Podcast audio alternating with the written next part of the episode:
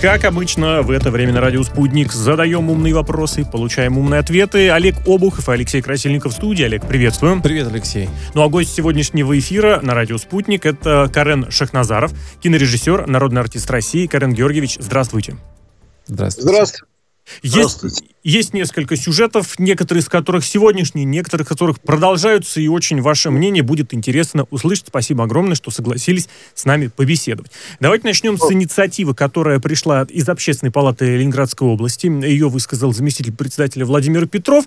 И согласно его вот этой инициативе, за призыв к отказу от вакцинирования можно было бы ввести еще и ответственность. То есть за призывы не прививаться будет некая ответственность. А, естественно, детали можно уже разобрать чуть попозже. А в целом, как вы такую идею оцениваете, чтобы не отказ от самого вакцинирования, но именно призывы? Потому что слишком уж много этого действительно есть и по соцсетям, и по телеграм-каналам, и по мессенджерам, в особенности в которых есть люди, которые доверчивы. Ну, я вообще-то не, не, небольшой сторонник вот запрета уже призывы знаете, можно скоро вообще запретить разговаривать, что ли? Как? Ну, ну, люди высказывают свое мнение. Может быть, оно ошибочное, с ним надо каким-то образом полемизировать. Но мне кажется, все-таки э, применять уже такие санкции. Тем более, знаете, это как, как вообще определить, что такое призыв? Это вообще такой тонкий момент. Э, знаете, вот я обратил внимание, вот приняли у нас закон по борьбе с нацизмом, знаете, вот тоже вот, вот где, где все э, э там что-то надо, все, всем волику нацизма, угу. ну понятно, дело благородное, но в результате стали изымать антинацистские книги, где там изображены в той или иной степени, там на, на обложках э, изображены, значит, э, там свастика, но такое может быть, это, это же не... Э, то есть я имею в виду, что не, не надо принимать такие, мне кажется, очень осторожно надо относиться к таким вещам, как запреты на призывы, на высказанные мнения, но люди должны иметь возможность высказывать свое мнение, а другое дело, с ними надо полемизировать, надо доказывать, надо убедительно это делать. Так вот, как раз по поводу доказывать и полемизировать. Я знаю, что в регионах достаточно ну, отрицательно настроены к вакцинации. Родственники у меня живут э, в Самарской области, и они категорически вот, э, отрицают, что нужно идти делать прививку и так далее. Может быть, со стороны, скажем так, э, государства какая-то пропаганда такая не очень в внятная идет. А. Да, в хорошем смысле, естественно, да. Что не нужно слушать э, непонятно кого того, а лучше общаться со специалистами, в том числе можно пойти к, скажем так, терапевту, да, лечащему доктору. Перед тем, как вакцинировать, да. с врачом переговорить, наверное, нужно. Может быть, в этом есть какие-то нюансы, проблемы, детали? Я думаю, что государством, в принципе, были допущены ряд ошибок по э, по, по, по борьбе с пандемией, в том числе и вот почему там вакцинирование так у нас со скрипом шло, но вроде сейчас стали многие вакцинироваться. Но у нас, я в принципе помню, наверное, вы помните, был момент, когда фактически у нас объявили о победе. Над пандемией, да, все было, было такое, да все, как говорится, заработало. Ну, правильно, а зачем людям вакцинироваться, если, как говорится, государство объявляет о том, что все, все победили? Там у нас во всем, во всем мире на стадионах никого не было, а у нас стадионы, полные стадионы были. Не соглашусь с вами. Стадионы ограничивали очень во многих и пускали, пускали, пускали людей в ограниченных количествах, ну, практически Правильно. по всему миру. Ограничивали. Ну, давайте вы, я, я смотрю иногда отечественный футбол. Я прекрасно помню полный стадион, о чем вы говорите. Но... Нет, нет, тоже были ограничения. Наоборот, некоторые команды еще и штрафовали за то, что приходило, продавали количество билетов, превышающее эту норму. На мой взгляд, эти ограничения были недостаточны. На мой взгляд, они были недостаточны. Строго говоря, я примерно знаю, как это происходило во многих странах. Там ограничения были очень жесткие. Там создавалась э, атмосфера, в которой лю- людей как бы вот... Э, подталкивали к тому, чтобы они вакцинировались. Мне кажется, это правильно. Поэтому здесь были допущены, конечно, какие-то ошибки, и отсюда э, как, какое-то такое, мне кажется, недоверие, скепсис и прочее, прочее. Собственно, для меня не, не, нету сомнений в том, что надо вакцинироваться. Просто на моей... Э, вокруг меня масса людей поумирала. У нас масса людей поумирала, просто моих товарищей, там, самый известный Володя Меньшов, но у нас просто вот череда смертей, которые вот за последние там несколько месяцев, поэтому меня даже нет сомнений, что это надо делать. Вот. Но я повторяю, что для этого надо, в общем, как-то убеждать людей все-таки. А вот расскажите, пожалуйста, на ваш взгляд, опять же, как человек, который наблюдает за тем, что происходит, какие-нибудь удачные способы, методы повысить сознательность у населения? Вот можно выделить? Может быть, не обязательно только по нашей стране. Потому что мы вот вспоминали и с коллегами, и с гостями эфира, и очень такая, ну вот единственная вещь, которая действительно работала, это напугать. Вот как в Штатах показывали гробы натурально, которые складывали где-то в Нью-Йорке, сначала говорили, что это слушок, потом нет, пожалуйста, вот они. И вдруг внезапно, бац, в Соединенных Штатах проснулась ответственность ответственности в, в, в определенных, в отдельных штатах. Какие-то удачные шаги, удачные способы вот показать, что вакцина, прививка, это правильно, это нужно, это необходимо. Кроме того, что действительно человек сталкивается с тем, что вокруг него очень тяжело болеет или, не дай бог, умирает родственник или знакомый. Другого метода нет, конечно, пугать.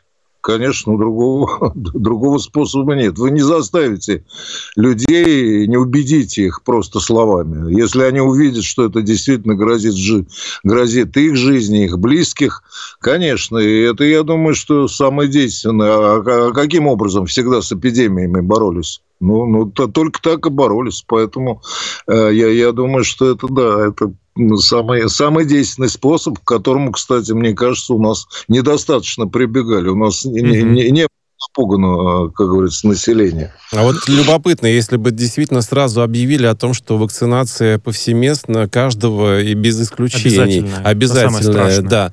А, может быть, и результат был бы уже гораздо, скажем так, интереснее. А, и, не знаю, может быть, уже и какие-то действительно хорошие результаты мы имели, я имею в виду Россия. Но, с другой стороны, мы бы тогда начали слышать очень много возмущений, возмущений в Фейсбуке, в других соцсетях.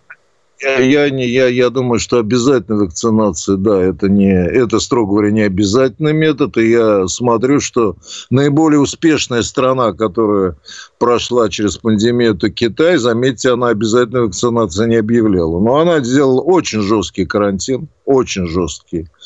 Вот. И при этом она все-таки напугала свое население, безусловно, напугала, но при этом она не объявляла обязательной вакцинации, люди сами стали вакцинироваться. Поэтому, мне кажется, все-таки этот момент, он не должен быть насильственным. Вот обязательная вакцинация, это, это мне кажется, тоже неверный шаг был бы. Здесь еще стоит добавить, конечно, что в Китае менталитет у людей другой, что их не обязательно, обязательно, не обязательно заставлять, достаточно разъяснить, и, возможно, люди к этому прислушаются по умолчанию, но вот в силу такого. А, Карен Георгиевич, давайте перейдем к такому моменту, который э, более актуален. Да-да-да. Я, я два слова да, хочу да, сказать. Вы не преувеличиваете. Это у, у, у нашей публики складывается ощущение, что китайцы какие-то вот менталитет. Я много раз был в Китае у китайцев менталитет очень близкий, кстати, к, нами, к нам. И я вам скажу, по какой причине. Потому что мы выросли в Советском Союзе, и у нас до сих пор советское, э, советское воспитание все-таки сохраняет свои, свои, э, э, свои силу, да. И, и китайцы советские люди. В этом смысле мы гораздо ближе, чем, чем у нас предполагают. Э, поэтому я, я думаю, что... Ну так и доверие, не... согласитесь ли, что в СССР государству доверия-то было больше, куда сложнее было вот что-то такое заявить, как сейчас, например, в соцсетях, и все, и все прислушались. А вот, на самом деле, вакцины, это чипирование, Билл Гейтс и, и все дела.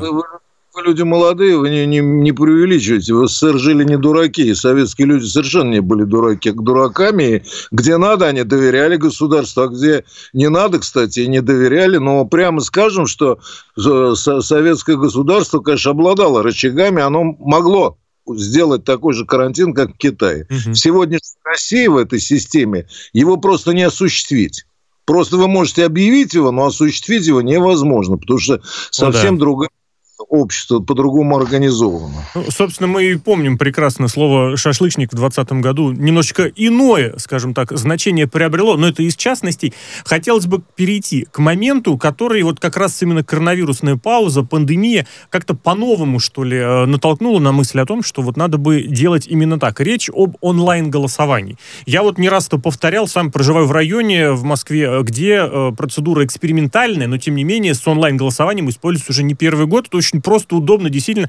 Заранее предупредил, что голосовать буду именно там, и вот, соответственно, направился именно, именно туда, в любой удобный э, временной промежуток, потому что в прошлом году еще было в течение нескольких дней ситуация, когда голосовать за поправку можно было. И вот в этом году объявляется в семи регионах онлайн-голосование пройдет, э, будет возможность проголосовать в онлайне на выборах в сентябре. Это Москва, это Севастополь, это Мурманская, Курская, Нижегородская, Ярославская, Ростовская области. Карен Георгиевич, на ваш взгляд, онлайн потихонечку приходит в нашу жизнь как что-то, чему мы доверяем в той же степени, как и офлайн. Ну, потому что, наверное, согласимся все, что смухлевать при желании можно где угодно. И, наоборот, обеспечить прозрачность можно и в офлайне, и в онлайне. В этом смысле вот киберпространство, виртуальное, онлайн-пространство становится ближе, становится более таким пространством для доверия. Ну, я не знаю, конечно, я не, не специалист в этих делах, и сам я всегда голосую, буду голосовать лично. Но, видимо, это надо посмотреть, это что-то новое. Но я, я думаю, в этом есть, знаете, положительный момент. Это подразумевает, что больше людей будут участвовать да. в голосовании. Понятно, что, так сказать, на, э, идти на участок многие ленятся, многим некогда, многие, ну, что-то всегда мешает. Но, конечно, онлайн это значит больше людей, которые примут участие в голосовании, а это хорошо поскольку, в общем, это дает больше легитимности тем людям, которые будут избраны. Поэтому я, в принципе, не противник онлайн-голосования, а вопрос как говорится, какой-то химии, которая здесь может применена. Ну, вы правы, ну, химия может быть и так. Так, так что для этого есть наблюдатели, для этого есть какие-то рычаги. Ну, мне кажется, что это не, неплохая затея. Да, неплохая затея еще и для того, чтобы молодежь приобщить активнее к голосованию, к тому, чтобы они участвовали в, выборе, в выборах, потому что, ну, а, в любом случае, для более молодого поколения это более интересно, мне так кажется, нежели просто прийти ногами сами на участок. Опять же, учитывая, что можно это сделать э, перед выходом, там, не знаю, на то, чтобы пойти куда-нибудь потусоваться с друзьями, а не тратить время на то, чтобы приходить на участок, там, где-то что-то расписываться, показывать паспорт. В любом случае это время займет. И э, все-таки я думаю, что ну, это нужно развивать и параллельно, опять же, усиливая еще вопрос такой, конечно, безопасность использования вот этого онлайн-голосования – насколько здесь неуязвима Россия, насколько она защищена от того, чтобы э, были какие-то атаки там э, с, со стороны э, хакеров? Как ну, вы думаете? Я, в этом деле я сам вообще очень ограниченно пользуюсь я, в интернете меня нет, я, я этим не увлекаюсь, поэтому не могу вам ничего сказать. Это, наверное, со специалистами надо говорить. Я вот не могу, кстати, не, не, могу избежать вопроса, который тоже был дополнительно оговорен, о том, что на выборах в Госдуму через онлайн смогут проголосовать россияне, находящиеся в ДНР и ЛНР. И вот этот момент такой очень, мне кажется, тоже потенциально э, чреват э, теми самыми бурями в интернете, в Фейсбуке, в Телеграмах, о которых мы чуть выше упоминали. На ваш взгляд, вот эта ситуация спокойная, нормальная, потому что и паспорта, опять же, тоже, которые по упрощенной системе выдавались?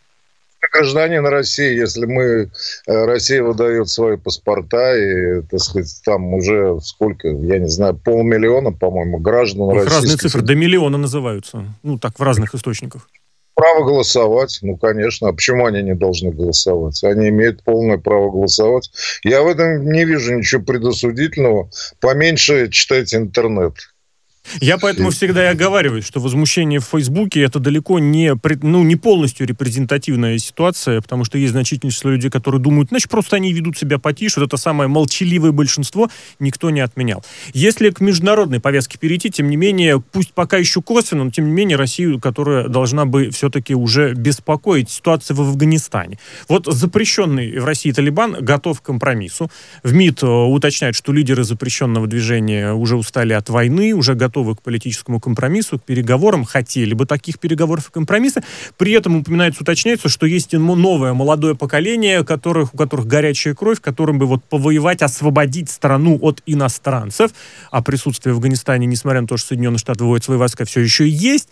И вот эта вся ситуация. Насколько вообще возможно, что э, Талибан, по-прежнему все еще запрещенный, будет готов вести э, конструктивные переговоры, причем не только э, следуя своим собственным интересам, которые, безусловно, есть, которые могут защитить с оружием в руках, но и, тем не менее, все-таки послушать других. Ну, Талибан, знаете, сегодня запрещенный, завтра будет разрешенный. Так в истории часто бывало.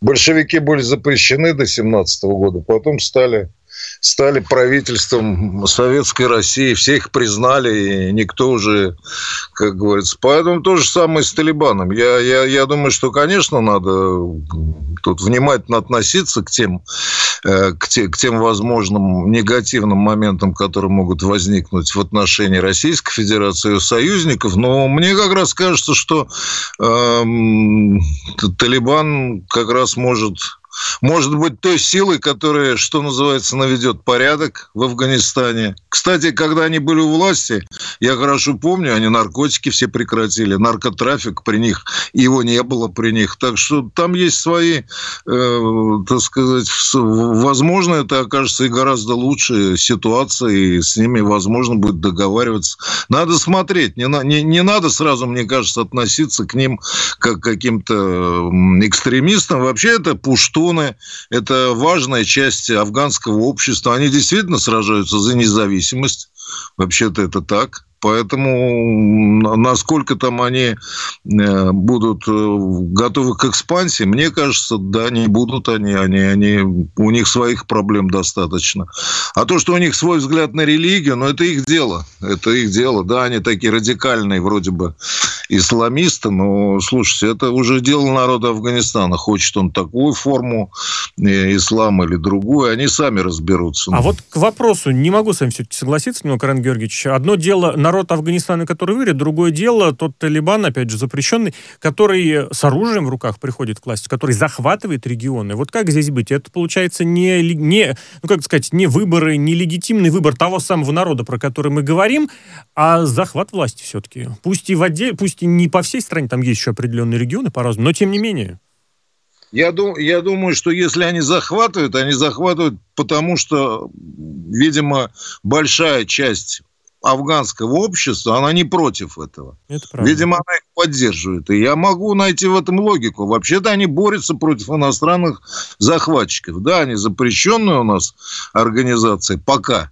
Но вообще-то, вообще-то Талибан, видимо, для многих афганцев Талибан это символ борьбы с иностранным вмешательством. В принципе, не можно понять большую часть афганского общества. Но 20 лет у них присутствуют иностранные войска. 20 лет. Mm-hmm. Вот представьте, если бы у вас здесь 20 лет были бы иностранные войска, ну и что бы вы делали? Я не знаю конкретно вы, но, наверное, многие россияне бы э, приветствовали ту силу, которая позволяет э, освободиться от них. Поэтому я, я с пониманием отношусь э, к тому, что происходит в Афганистане, и не думаю, что нам надо сейчас как бы чрезмерно нервничать по этому поводу. Надо посмотреть на ситуацию. Я здесь бы добавил, что периодически, достаточно регулярно видны сообщения о том, что делегация из Талибана приезжает в Москву для переговоров в Россию. То есть в этом смысле вроде как на данный момент свою способность, по крайней мере, ну, проявить заинтересованность к переговорам, э, она демонстрируется. А вот что дальше, это уже другой вопрос. Карен Георгиевич, а вот к этому, э, как бы правильно даже сказать, э, к разведению взрослого поколения и молодого поколения, насколько здесь нужно, можно уделять внимание? Потому что старое поколение, оно ведь еще за старое поколение и талибов в том числе, оно могло еще действительно застать еще и советские времена и старшие, помнить, и уважение определенное испытывать. Что касается молодых, у которых, ну, не буду говорить ветер в голове, но у которых запретов и фильтров-то намного поменьше. Вот как быть, что, э, грубо говоря, умудренные опытом лидеры, которые сейчас готовы вести переговоры, но они со временем уйдут, а придет молодежь, которая вот считает, что у нее автомат, и при помощи автомата можно все что угодно. Благо, есть пример исламского государства, запрещенного в России, опять же, который которые показали, что хотя бы на какое-то время можно устроить себе все, что угодно. Но я думаю, что все-таки в целом ИГИЛ и Талибан, природа этих движений совершенно разная на мой взгляд, и, и состав разный. Талибан это в основном, как я понимаю, пуштуны.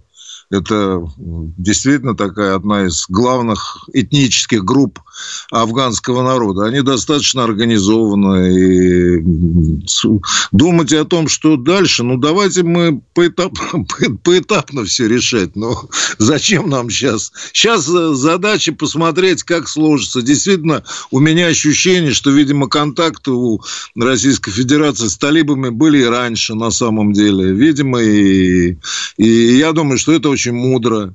И надо было эти контакты иметь. Поэтому я смотрю, что талибы, вы видите, в Москве ведут переговоры, в Москву приезжают.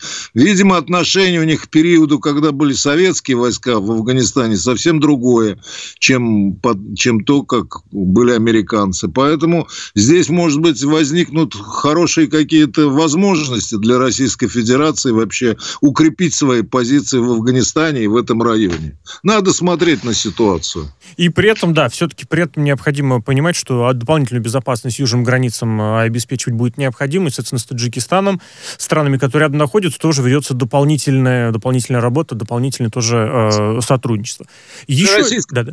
Это тоже неплохо. Это тоже неплохо, потому что это лишний раз наших э, среднеазиатских союзников подвинет в сторону России. Угу хочешь не хочешь, им придется в гораздо большей степени ориентироваться на Российскую Федерацию. Это тоже не... То есть в этом тоже есть свои плюсы.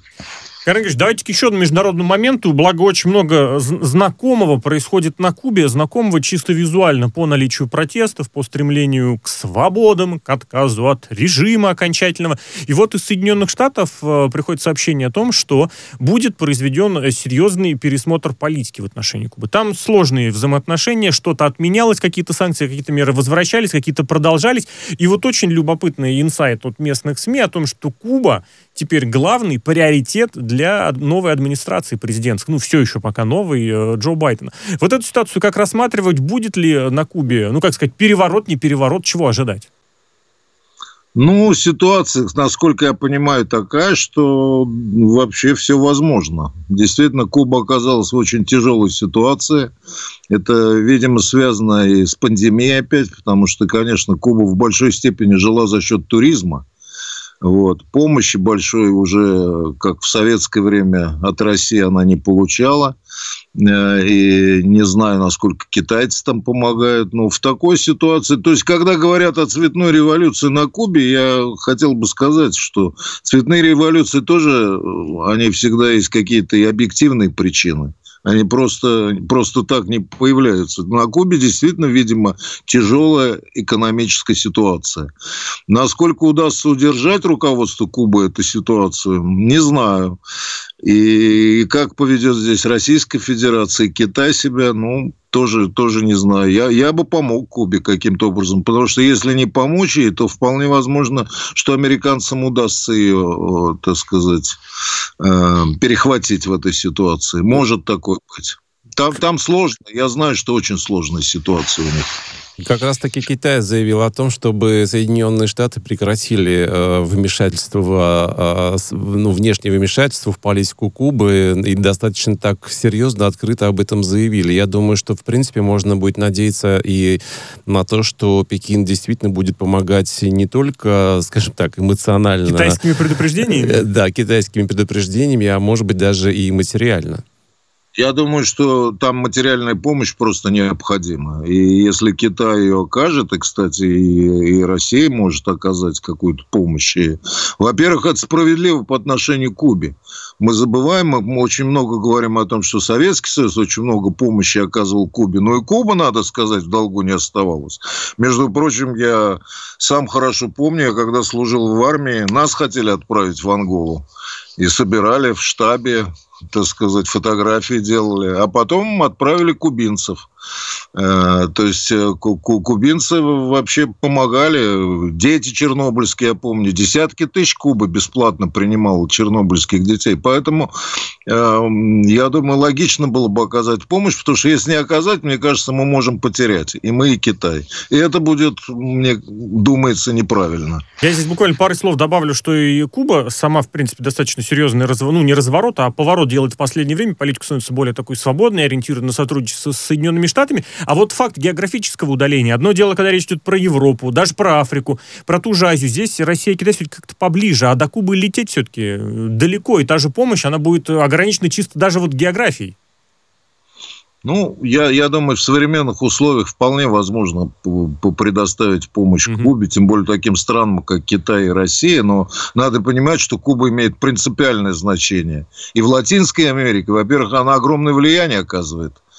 Э, у нее авторитет огромный, это небольшой страны, огромный авторитет вообще в Латинской Америке. Это очень важная страна.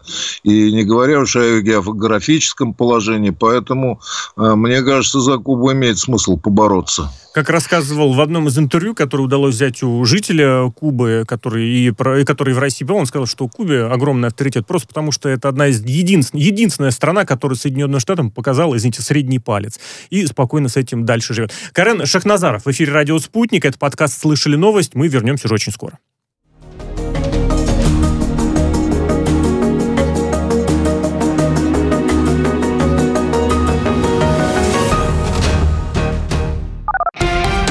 Радио «Спутник». Новости студии Ольга Дубровина. Здравствуйте. Экс-кандидат в президенты Беларуси Светлана Тихановская надеется встретиться с президентом США Джо Байденом в рамках своего визита в Вашингтон. Пока таких контактов не планировалось, отметила политик, выступая в Атлантическом совете в рамках дискуссии, посвященной ситуации в республике. Тихановская выразила уверенность, что американский лидер абсолютно заинтересован в ситуации в Беларуси. Тихановская с понедельника находится в Вашингтоне. Она уже посетила Госдепартамент, где прошли ее переговоры с главой ведомства Энтони Блинкиным и замгоссекретаря Виктории Нуланд. Встреча с Тихановской не значится в графике президента США Джо Байдена, заявил ранее пресс-секретарь Белого дома Джен Псаки. Исполняющий обязанности премьер-министра Армении Никол Пашинян назначил Аршака Карапетяна первым заместителем министра обороны страны. Текст приказа размещен на сайте Кабинета министров. Карапетян ранее занимал должность первого заместителя начальника Генерального штаба вооруженных сил. По данным СМИ, Карапетян э, мог возглавить оборонное ведомство Армении после отставки прежнего главы Минобороны Авагаршака Арутюняна. Семья убитого президента Гаити Жавенеля Маиза похоронит его за свой счет без привлечения средств государственной казны, сообщает канцелярия бывшей первой леди Мартин Маиз. В заявлении отмечается, что супруга погибшего лидера благодарит народ Гаити за поддержку. При этом подчеркивается, что решение Мартин Маиз не лишает предстоящие похороны официального статуса. Церемония состоится 23 июля. Этот день, а также 22 число объявлены в Гаити не рабочими. Президент э, Жавенель Маис получил смертельное ранение при нападении на его резиденцию в ночь на 7 июля. Его супруга Мартин Маис была ранена. Уже установлены личности 28 подозреваемых в покушении, арестованы 23 человека. Пресс-служба офиса Владимира Зеленского опубликовала сообщение, в котором Украина фактически признала независимость Абхазии, сообщает спутник «Ближнее зарубежье». На днях украинский лидер совершил визит в Грузию. Информация об этом появилась на сайте его офиса. В изначальной версии сообщения говорилось о том, что президент ознакомился с ситуацией на границе с Абхазией. Однако позднее офис исправил слово «граница» на линии оккупации. Власти Перу заключили соглашение о поставке российской вакцины от коронавируса «Спутника Ви», сообщает Минздрав страны. Препарат одобрен в 68 государствах с общим населением около 3,5 миллиардов человек. По количеству полученных одобрений госрегуляторами «Спутник Ви» занимает второе место в мире, напоминает РИА Новости.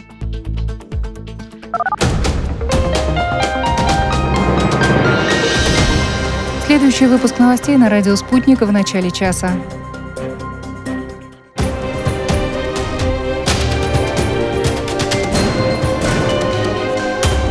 Радио «Спутник». Говорим то, о чем другие молчат. Вчера по телеку видел. Мне тут по телефону сказали. В соцсетях только обсуждают, что...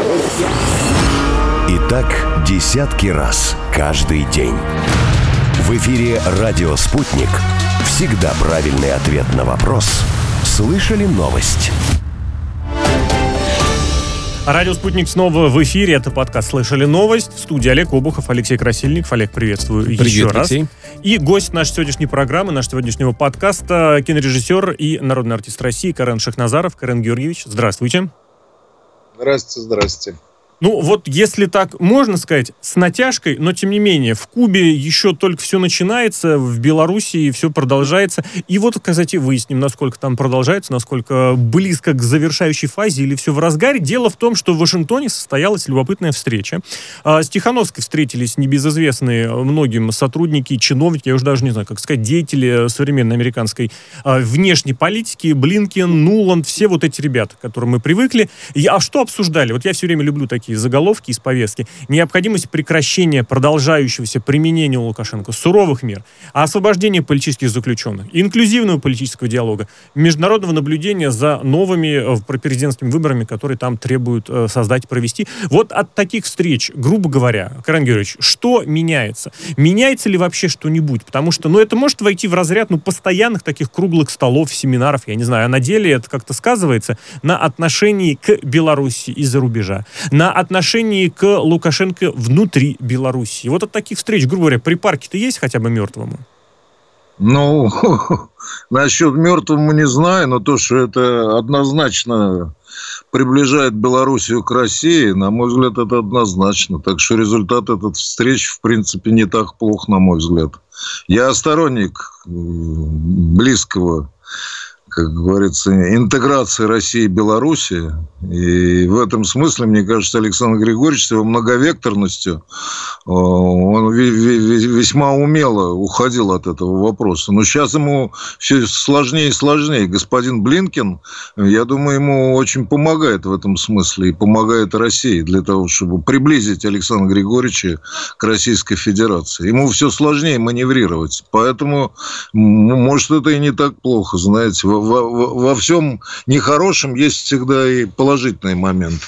Для потом... нас это положительно. Я подумал, вы изначально скажете, что не против интеграции Тихановской с Вашингтоном. Если Россия и Беларусь, это вопрос, конечно, другого рода. А вот вы действительно очень любопытный момент произнесли, что Белоруссию это приближает к России. А вот какую Белоруссию? А народ белорусский, вот в том числе включает ту самую молодежь, которая год назад размахивала флагами, там ходила помахаться с кем не попадя, с журналистами, с полицейскими, с милиционерами, прошу прощения, с ОМОНовцами или кто там попадется между собой на улице днем, ночью, по ночам. Вот с этим как быть? Общественное мнение. Я понимаю, что это не совсем по профилю вопрос, но тем не менее, как вот ощущается, как видится вам? Вы понимаете, когда были эти события, я свое отношение несколько раз высказывал к тому, что происходило в Беларуси, и я э, как раз абсолютно в этом смысле, ну, меня там антилукашенковским называли или как mm-hmm. угодно, потому что считаю, что Александру Григорьевичу надо проводить политическую реформу, и надо, конечно, многое менять, и, и, и в этом нет сомнений. Но мне кажется, уже в этой ситуации сегодня основная часть белорусского общества, она прекрасно понимает, что, э, что в случае, если Э, так сказать, будет там Тихановск или, кто, или кто-то еще, и вообще план, западных э, партнеров, как их называют, осуществится, то Беларуси повторится украинский сценарий вплоть до войны. И надо сказать, зная белорусов, они, в общем, э, в этом смысле гораздо более, так сказать, прагматичны, назовем их так, угу. чем наши украинские братья. И мне кажется, поэтому они, заметьте, сейчас как-то не очень-то... Э, и, то есть, как бы не, не, не видно протеста такого. Они, а они вот... понимают, они понимают, что в этой ситуации, конечно, сближение с Россией – это единственная возможность э, выжить э, Беларуси и белорусскому народу. Мне, мне кажется, это для них очевидно. А вот вы очень любопытный момент э, озвучили, я прям даже чуть не удержался, чтобы вас не перебил, и перебил, чуть уж просить, пожалуйста. Вот этот момент, вот этот, эта ситуация, что протестов меньше, о чем это говорит? Потому что, когда протестное движение снизилось вот к зиме, все говорили, ну, просто холодно стало. Пожалуйста, вот тепло. Что что-то поменялось, что-то в настроении? Либо Или вот еще это- могли Да. сказать то, что наконец-таки э, режим Лукашенко действительно сумел сбить э, пыл со всех тех, кто хотел протестовать и выступать против. Э, Возможно, у него были такие возможности и силы. А в итоге-то Мне что? Мне кажется, это не значит, что большая часть, мне кажется, белорусского общества все равно не, не, так сказать, не, не, не очень довольна тем, что делает Александр Григорьевич. И это, мне кажется, все равно сохраняется. Но э, вот это давление с Запада, оно тоже заставляет э, белорусское общество консолидироваться и понимать, что в этой ситуации вот лучше не, не, не, невыгодно вообще народу Беларуси выходить там на улицы, протесты. Надо выждать, надо посмотреть на ситуацию. Мне кажется, что э, вот, вот в этом проявляется белорусская мудрость, мне кажется. Это, это, это если, мне кажется, Александр Григорьевич не следует заблуждаться на этот счет. Это, это скорее Э, это, это, ему все равно надо проводить какие-то политические реформы, и все равно ему придется э, это делать, вот, как бы он, так сказать, не, не, не хотел. Но в данной ситуации, мне кажется, белорусы поняли, что, э, что в общем-то, что давление слишком велико с Запада. Но складывается ощущение, что Лукашенко немножечко так э, паузу-то подзадержал. По-моему, он может э, переборщить в том плане, что вот сейчас белорусы пока выжидают, но ему скорее нужно проводить те же самые реформы, чтобы нормально все прошло. Да, я согласен с вами. Но это свойственно Александру Григорьевичу, судя по всему. Он все-таки рассчитывает на какой-нибудь поворот, который позволит ему как-нибудь э, продолжать в том же духе. Но вы правы, что он может пере, пере- э, как говорится, переиграть сам себя здесь. Поэтому мне кажется, что все равно ему надо проводить реформы, ему надо находить какое-то соглашение с обществом, э, а его можно найти только если он проведет э, пол- политическую реформу в стране. а Даст его воз- кто-то поторопить может, э, Карен Георгиевич? Подсказать, что нужно делать? Ну, я надеюсь. Мы- друг друга поняли. Как ведутся переговоры? Мы мы не знаем этого. Но я, я- я думаю, как раз белорусский народ в этом, в этом смысле совершенно мудро решил подождать и как бы предоставить возможность времени решить этот, этот во- вопрос. Э, Наверное, единственное, что может где-нибудь кого-нибудь куда-нибудь подтолкнуть, это потому что внутренние дела Беларуси, вмешательство из-за границы неприемлемо ни с какой точки зрения. Про белорусский народ здесь, безусловно, сказать э, стоит обязательно. И вот тоже, еще раз, наверное, да, подчеркну то, что было сказано выше, что за словами должны бы последовать и дела, в том числе и на вот том самом сближающемся э, процессе, процессе сближения России и Беларуси тоже хотелось бы видеть какие-то конкретные шаги со стороны белорусского президента, а то вот эта любовь посидеть на двух стульях, она очень и очень, э, как сказать, прослеживается даже и сейчас. В завершении, вместо политики, давайте еще немножечко попробуем вникнуть в климатологию, хотя и без политики не обойдется. Просто дело в том, что исследователи НАСА, Североамериканского космического агентства, заверяют, что через 10 лет уже будут рекордные наводнения на Земле. Мы видим, как с наводнениями, э, от наводнений страдают, от э, воды страдали. В Крыму совсем недавно была ужасная, конечно, картина. В Западной Европе сейчас происходит Германия, Бельгия, другие страны. И вот у меня такой вопрос, Карен Георгиевич, а вот климат становится ведь политическим фактором? Как считаете? Вот есть ли здесь перспективы, что страна будет, ну, как-то и более уступчивой, что ли, если будет хочет, захочет порассчитывать на помощь, в том числе с, преодо- с преодолением климатических проблем? Э, Наводнение — это вот фактор, который есть, и от него никуда не деться. Но есть же и другие штуковины, связанные с климатом. Вот этим же можно поиграть как-то в политическом, скажем так, поле? Во- Во-первых, я думаю, что все мы должны вообще сказать спасибо Сергею Кожугедовичу Шойгу. Да, помимо его выдающихся достижений в области обороны, вообще он же создал у нас МЧС. В том виде, Между в котором прочим- есть сейчас, да. О, ну, между прочим, такой, та- та- та- такой организации, министерства, насколько я понимаю, ни в одной стране нет. Это, это вообще очень было, как говорится, мудро. Потому что, понимаете, одно дело армию привлекать к спасению, а другое дело иметь какую-то организованную структуру, где специально люди-специалисты по, по наводнениям, по, по, по так сказать, Землетрясением. Землетрясением, поэтому это, это, очень, это очень, как говорится, э, ложка к обеду-то. И сейчас в этом смысле у России, мне кажется, явно есть преимущество. Э, они, кстати, я их один раз при, приглашал МЧС, когда у меня дверь захлопнулась, и я не, не мог открыть дверь, а у меня дети там были. МЧС это делает. Это так, к слову. Вот. Ну, а что касается политически, да, конечно, может. Ну, мы знаем в истории случаи, когда катастрофы, они вообще прекращали э, вообще суверенитет стран. Исчезали целые страны из-за из катастрофы.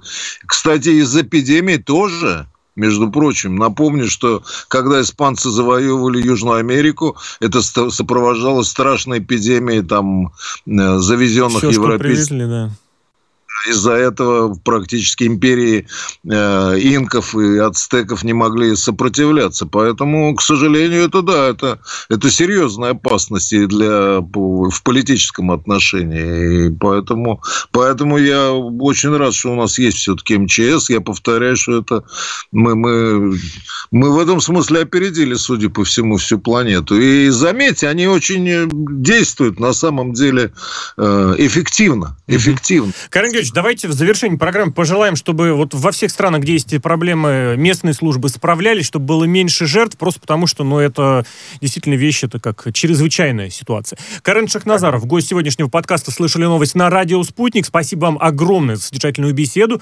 Ну, а в студии Олег Обухов, Алексей Красильников. Олег, благодарю. Взаимно. Что-то он там пытался... Радио «Спутник». Новости студии Ольга Дубровина. Здравствуйте. Экс-кандидат в президенты Беларуси Светлана Тихановская надеется встретиться с президентом США Джо Байденом в рамках своего визита в Вашингтон. Пока таких контактов не планировалось, отметила политик, выступая в Атлантическом совете в рамках дискуссии, посвященной ситуации в республике. Тихановская выразила уверенность, что американский лидер абсолютно заинтересован в ситуации в Беларуси. Тихановская с понедельника находится в Вашингтоне. Она уже посетила Госдепартамент, где прошли ее переговоры с главой ведомства Энтони Блин Блинкиным и замгоссекретаря Виктории Нуланд. Встреча с Тихановской не значится в графике президента США Джо Байдена, заявил ранее пресс-секретарь Белого дома Джен Псаки. Исполняющий обязанности премьер-министра Армении Никол Пашинян назначил Аршака Карапетяна первым заместителем министра обороны страны. Текст приказа размещен на сайте Кабинета министров. Карапетян ранее занимал должность первого заместителя начальника Генерального штаба вооруженных сил. По данным СМИ, Карапетян э, мог возглавить оборонное ведомство Армении после отставки прежнего главы Минобороны Авагаршака Арутюняна. Семья убитого президента Гаити Жавенеля Маиза похоронит его за свой счет без привлечения средств государственной казны, сообщает канцелярия бывшей первой леди Мартин Маиз. В заявлении отмечается, что супруга погибшего лидера благодарит народ Гаити за поддержку. При этом подчеркивается, что решение Мартин Маиз не лишает предстоящие похороны официального статуса. Церемония состоится 23 июля. Этот день, а также 22 число объявлены в Гаити не рабочими. Президент э, Жавенель Маис получил смертельное ранение при нападении на его резиденцию в ночь на 7 июля. Его супруга Мартин Маис была ранена, уже установлены личности 28 подозреваемых в покушении, арестованы 23 человека. Пресс-служба офиса Владимира Зеленского опубликовала сообщение, в котором Украина фактически признала независимость Абхазии, сообщает спутник «Ближнее зарубежье». На днях украинский лидер совершил визит в Грузию. Информация об этом появилась на сайте его офиса. В изначальной версии сообщения говорилось о том, что президент ознакомился с ситуацией на границе с Абхазией. Однако позднее офис исправил слово «граница» на линии оккупации. Власти Перу заключили соглашение о поставке российской вакцины от коронавируса «Спутника Ви», сообщает Минздрав страны. Препарат одобрен в 68 государствах с общим населением около 3,5 миллиардов человек. По количеству полученных одобрений госрегуляторами «Спутник Ви» занимает второе место в мире, напоминает РИА Новости.